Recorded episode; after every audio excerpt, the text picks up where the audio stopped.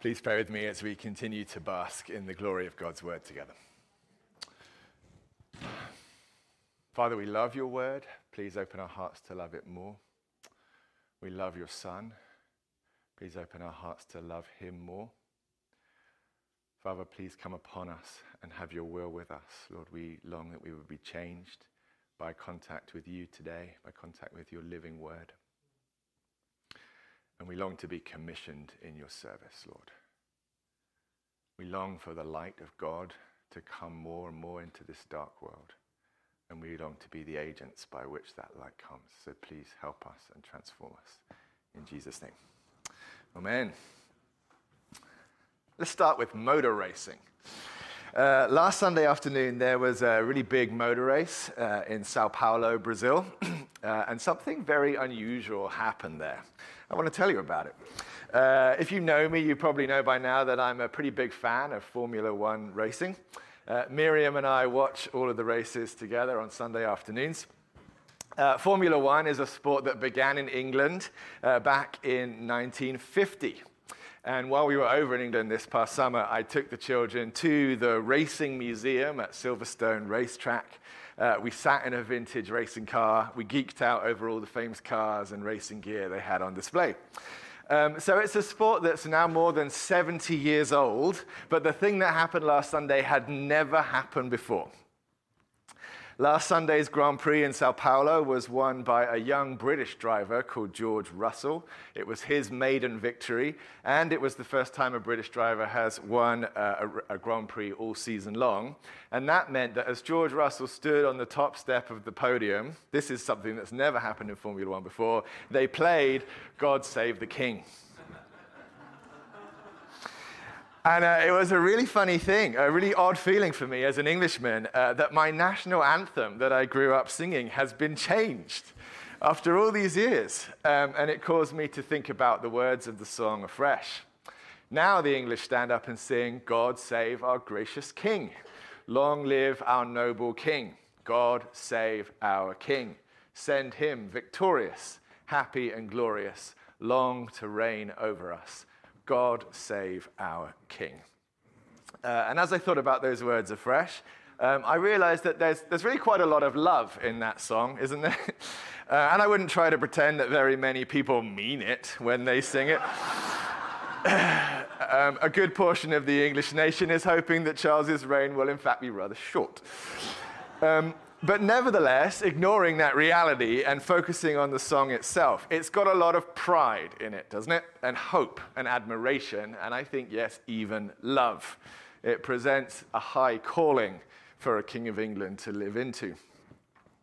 Um, and it's quite convenient that that happened last week because today is Christ the King Sunday. Um, and we're thinking a lot about kings. And since you guys have never had a king, least most of you, um, I'll gladly share mine with you. Um, because, of course, in fact, you do have a king, right? As citizens of heaven, we all serve King Jesus, long to reign over us. Um, so it's important for all of us to know what it means to have a king um, and since we're still in our sermon series on the life of Moses, we're going to start with thinking about Moses as a king. So, two weeks ago, we thought about uh, Moses as priest. Last week, it was Moses as prophet. And today, Moses as king. So, see how all of these threads are weaving together today. We're going to be in Deuteronomy chapter 33. So please open your Bibles there. It's page 175 of the church Bibles, Deuteronomy 33. Today we're thinking about kings, and I want to think about it in three stages. First, how Moses behaved like a king in Israel. Second, how Jesus is our true king. And third, I want to think about the love of the king. So that's where we're going today. And we're in Deuteronomy 33 on page 175. So let's read the first five verses of Deuteronomy 33 again. It says, This is the blessing with which Moses, the man of God, blessed the people of Israel before his death. He said, The Lord came from Sinai and dawned from Seir upon us. He shone forth from Mount Paran. He came from the ten thousands of holy ones with flaming fire at his right hand. Yes, he loved his people. All his holy ones were in his hand. So they followed in your steps, receiving direction from you. When Moses commanded us a law as a possession for the assembly of Jacob, thus the Lord became king in Jeshurun when the heads of the people were gathered, all the tribes of Israel together. All right, so this is a, a curious little song, isn't it? Uh, verse 1 says that it's a blessing, but it doesn't sound very much like a blessing. It's more like a hymn so far. Uh, and you may have noticed as you read in your English Bibles just how many footnotes there are to these few verses. There are six footnotes in five verses A, B, C, D, E, and F. Uh, and if you read at the bottom, uh, read the footnotes. They're all about words that are hard to translate or where the English says something different from the Hebrew underneath. Uh, so we can see that the translators have had to work unusually hard to render this passage in English in any kind of way that makes sense. But I want to go back and try, if I can, to give you a sense of what's going on in the raw Hebrew, uh, to put back in the awkward corners of this text that the translators have smoothed out. Uh, so, beginning in verse 2, it says this And he said, that means Moses said, the Lord came from Sinai and dawned from Seir upon them. He shone forth from Mount Paran. He came from the ten thousands of saints with flaming fire from his right hand for them. So I think he is God here. Them is surely Israel. It's talking about the situation at Mount Sinai. So far, there's no real difference in the meaning of the text, but it's a bit odd that Moses is speaking to Israel and addressing the people as them. Let's go on to verse 3. It says, yes, he loved the peoples. That's plural in the text, which is really interesting. All his saints were in your hand. So it's at this point that the text introduces a new pronoun, second person singular. If he is God, then you and your are most likely Moses. But it's a bit mysterious as to the you and your. They get introduced right here. It goes on, so they followed in your steps. Everyone receives your words. And then verse 4 changes the voice again. Now it's Israel speaking. A Torah did Moses command us. So now us is Israel, the inheritance of the congregation of Jacob. Verse 5 And he became in Jeshurun king when the heads of the people were gathered, all the tribes of Israel together. So, that then, that last one is the biggest change the translators have made. There in verse 5, the ESV says that the Lord became king, but there's no noun in the Hebrew there, only a pronoun. The Hebrew says that he became king. Several of the English translations, including the NIV, just leave it as he. And when you read those versions, the most natural way to interpret it is that the he means Moses, because Moses is the most recent antecedent for the he coming out of verse 4. But on the other hand, there's a global antecedent for the he, uh, which is the Lord coming out of verse 2. And all the he's in verses 2 and 3 clearly meant God. So all that, all that Hebrew study comes to this. There's a real mystery in this song about who verse 5 means by he, when it says he became king in Jeshurun. Who became king? Jeshurun, by the way, is a little nickname for Israel. It's only used four times in the Hebrew Bible. Two of them are here in this chapter. You heard Scott read them. Uh, one more is in the book of Deuteronomy, and one in Isaiah. And it seems to be a kind of cutesy nickname from God for Israel, meaning something like, my little one. Um, but back to the question who's the king? Is it God or is it Moses? I want to think about the broader. Uh, witness of the Torah and to realize that nowhere else do the books of Moses describe Moses as a king. Nowhere. And in fact, neither does the Torah ever describe God as Israel's king. the Psalms do. Yes, they do. Excuse me. Uh, in Psalm 10, we read, The Lord is king forever and ever. Psalm 24, Who is this king of glory? The Lord strong and mighty. Psalm 95, The Lord is a great God and a great king above all gods and so on and so on. But we don't find that language in the Torah. And it's not in Joshua or Judges either. In fact, Judges says repeatedly and with lament that in those days Israel had no king and everyone did what was right in his own eyes. It's not until we get into the book of 1 Samuel in the Old Testament that we learn clearly that God was thinking of himself as Israel's king. Because when Israel demands that Samuel anoint a king over them, God replies to Samuel, Obey the voice of the people in all they say to you, for they have not rejected you, but they have rejected me from being king over them. That's in 1 Samuel 8, uh, verse 7. So there's a tension here, deep in the Hebrew Bible, over the question of whether the people ought to want a human king or not. Is God enough by himself without a human regent on the throne? Because the book of Judges seems to say no, God's not enough without a human king. That situation was total chaos. But then 1 Samuel seems to say that God alone should have been enough. And to make it even more confusing, Deuteronomy 17 actually predicts the people's desire for a king, and it seems to have no problem with them wanting that.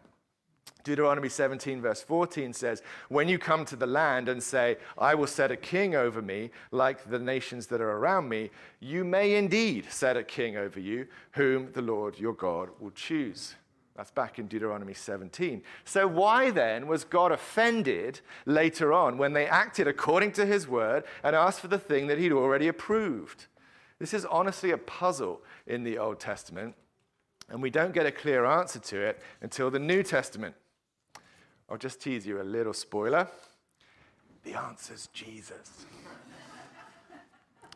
But before we get there, I want to stay in the Torah and ask who should we think of as king at the end of Deuteronomy? Who was it that became king in Jeshurun? Was it God was it Moses? And I want to think about the question did Moses behave like a king in Israel? I think the answer to that question is very much so. So, on my sabbatical, I read a book by a guy called Danny Matthews that had the title Royal Motifs in the Pentateuchal Portrayal of Moses. And in that book, Matthews makes a really good case that the themes of kingliness are very strong in the life of Moses, maybe even stronger in his life than the themes associated with being a prophet or a priest. And among the many uh, pieces of evidence that Matthews identifies, here I think are the top seven Number one, Moses' education was as a ruler. He spent 40 years in Pharaoh's palace. Number two, Moses gave the people a law, something that was very much the job of a king to do. And he also upheld that law um, by setting up courts and appointing judges. Number three, Moses built the people a kind of temple, which again was something that was always done by kings. And Solomon is the perfect example. Number four, Moses led Israel into consistent military success. We can read in Numbers about how he defeated Amalek, Sihon, Og, and Midian. And of course, that was after he defeated Pharaoh in Egypt. Every king worth his salt in the ancient history is mighty in battle. Uh, number five, in the pattern of his calling, Moses is a lot more like Israel's kings than her prophets. The closest parallels to the calling of Moses are Gideon, who was a judge, a kind of proto king in Israel, and King Saul. And if you look at the three of them together and how they're called, all three were called in response to a crisis in Israel. All three were doing lowly jobs at the time of their calling that naturally isolated them. Um, all three of them responded to God's call by protesting their own lowliness and in response, God said exactly the same thing to all three. He made a promise that He would be with them. So there's a lot of uh, uniformity in those calling patterns. Number six, the best job for a Hebrew king to have on his resume before he became king was shepherd, right? Uh, David, the, the most famous king in Israel, was a shepherd first. He used the tools of his shepherding to defeat Goliath, and he later took the throne as Israel's shepherd. Moses, similarly, was a shepherd for 40 years in Midian. He then used the tools of shepherding, his staff, to defeat Pharaoh and accomplish the Exodus. And then, number seven, this one's a little bit funny. Um, but the Hebrew Bible often identifies its kings by their physical attractiveness. Uh, so Saul was noted for his great height. And the text says of King David that he had a ruddy complexion with beautiful eyes and a handsome appearance. Solomon's appearance is regularly praised in the book of Song of Songs. And Moses, we remember back in chapter 1, was described as a beautiful child And at the end of his life, the last word spoken about him is Moses was 120 years old when he died. His eye was undimmed and his vigor unabated. Physical attractiveness. Um, so I think those are seven strong biblical reasons that Danny Matthews found that Moses was acting like a king in Israel. Um, although only as a proxy to God as Israel's true king. So maybe a better title for him might be regent. John Perry came up with that one. Um, so as we have that list, I think that's a, that's a really helpful list from Matthews, and I want to go straight on from this point to evaluate the kingliness of Jesus against those same things. So if this was how kings were identified in Israel, would Jesus have been obviously recognizable to Israel as their true king? Let's go back through those seven things. So Matthews' list first for Moses that his training was in Pharaoh's palace. He had experience. Uh, now, did Jesus have any experience that was similar? Uh, I think we say on earth, no. but then we might consider to his credit that he did come from the throne room of heaven, uh, where he'd already spent eternity ruling alongside his Father, the earth that he had created. So maybe that could count as some prior experience. And Jesus often talked about that in his teaching. Uh, second, uh, Matthew says uh, that Moses gave the people a law. And this is something Jesus clearly did too in the Sermon on the Mount and other places. Uh, Jesus taught as one who had authority, and there he confirmed that the law of Moses was actually his law. Uh, and again, at the end of his life, Jesus told his disciples, A new commandment I give you, that you love one another as I have loved you. Jesus was clearly a lawgiver.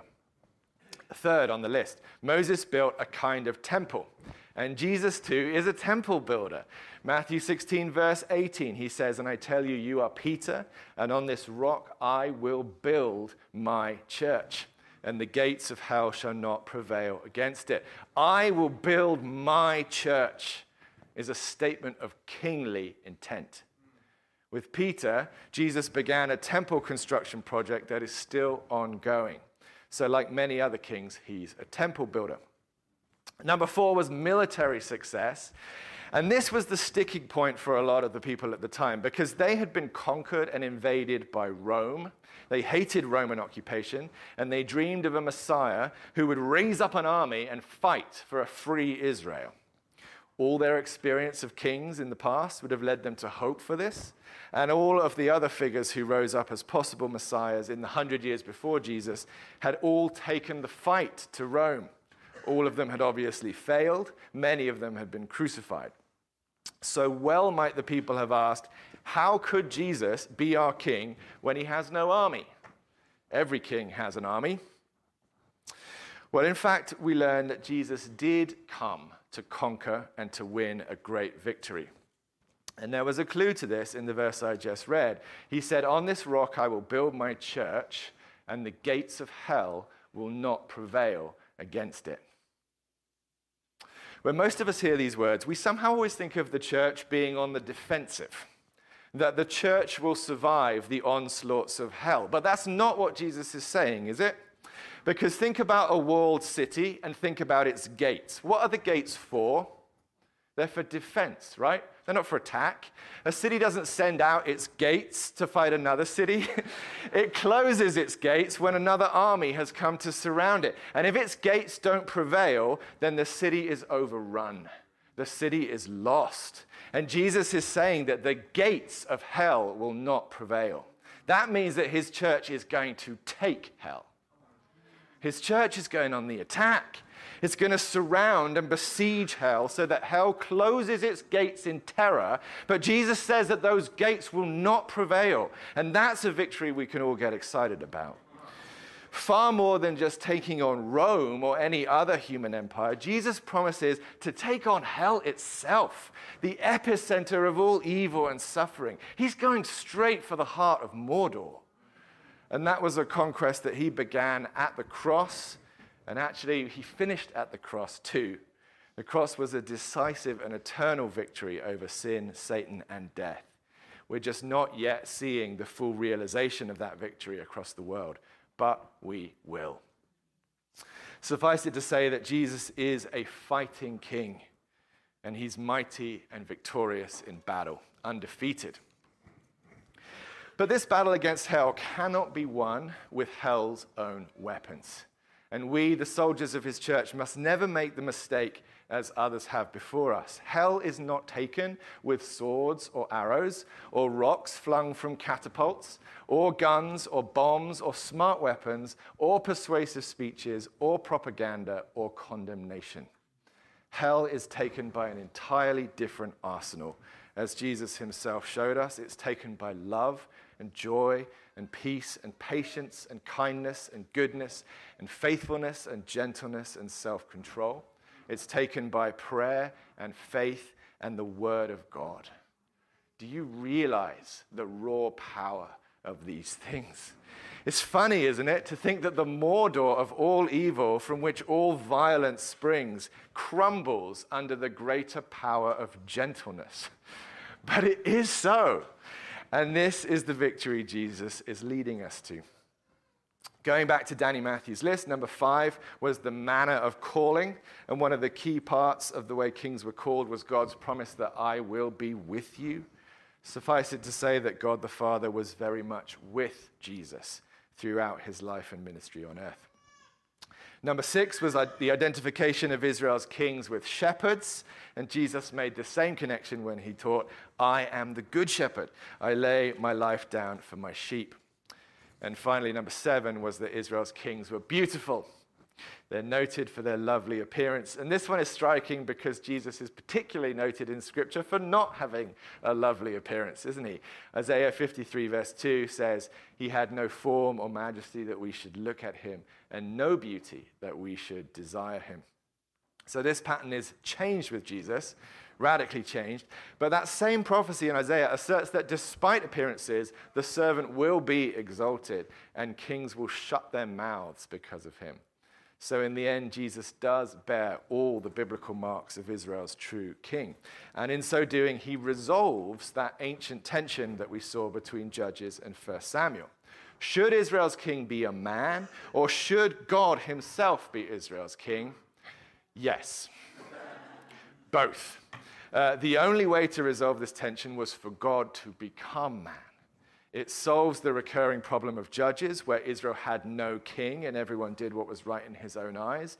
And it solves the pain of 1 Samuel, where God says, The people have rejected me as their king. Jesus put God back on the throne, where he belongs, and all is well. So Moses was never Israel's true king and neither, for that matter, was David. They were both stand ins, following a pattern very similar to the priest and the prophet that we saw in the past two weeks. They took a role that God had appointed for them for now, in preparation for the one who was to come. And I want to close this study of kings today by thinking about love. You think king, you think love. Uh, perhaps the idea of a king like King Charles III doesn't immediately make you think of love. He doesn't love me, and I might have little love for him, despite standing up to sing a national anthem that's rather full of love. But I want to notice from the Bible how important love is to the role of a king. It's vital to his role that he love his people. Perhaps that's his very first job. And it's vital for the unity and prosperity of his country that they love their king. Pretty much all kings end up being first lawgivers and second military leaders. Those are core jobs of uh, kingliness. Uh, and the nations of those kings depend on them fulfilling those roles. Um, but to do either of those jobs well takes love. To write a wise and just law requires love for all the people and their disparate needs. And to raise up an army who will give their own lives in defense of your nation takes a king that can make his people love him and believe in what he stands for. So I would say that love is the currency of kings. A prophet asks for our attention, a priest for our faithfulness, but a king for our love. And conversely, it's a good king who is a loving king. That's a trope of literature, and I want to celebrate today that we have in our present reality such a good and loving king. Find Deuteronomy 33 one more time, and we'll see this together in this text. Page 175 if you lost it. In Deuteronomy 33, I want to notice um, that in this passage that's about kings, about the Lord, and about Moses becoming king in Israel, it's also a passage that's just full of love and affection. So, Deuteronomy 33, verse 3 says that the Lord loved his people. And this word is unique in all the Hebrew Bible. It's only found here in this passage. It's a very intimate word for love. It means to cherish in the bosom kind of like a mother with her newborn child. The Lord loved his people. The song calls Israel Jeshurun, God's sweet nickname for his people, a term of parental delight and endearment. And verse 27 says, The eternal God is your dwelling place, and underneath are the everlasting arms. Israel is enclosed and surrounded in a kind of divine hug. Verse 29 concludes the song Happy are you, O Israel. Who is like you, a people saved by the Lord, the shield of your help, the sword of your triumph? Happy are you whose king is the Lord. All that's in Deuteronomy 33, but how much more clearly can we see those same themes revealed in King Jesus? The good shepherd who laid down his life for his sheep. Greater love has no one than this, that he laid down his life for his friends. Our King has loved us with an everlasting love and sung over us with loud songs of love and given us a law that's just full of love, in which the first two commandments are both love, and the new commandment is also to love one another. He's the best king ever because he's the most loving king ever. And as our true sovereign, he deserves our unrestrained love. Citizens of heaven, do you love your king? Do you love him? Do you love his law? Saying with David, Your law is more to be desired than gold, even much fine gold, sweeter also than honey and drippings of the honeycomb. When will you fight his battles? The battle against sin and Satan, even as far as death, even to the point of shedding your own blood going to your knees to pray, Lord, your kingdom come, living his life of righteousness in this unrighteous and ungodly world, even though it cost you everything. And pouring out your heart and soul to the last drop to love others for his sake, even though it be thankless and even though it cost you everything, because he is lovely, because he is worthy of our highest and most devoted love, and because he is our King. Thanks be to God.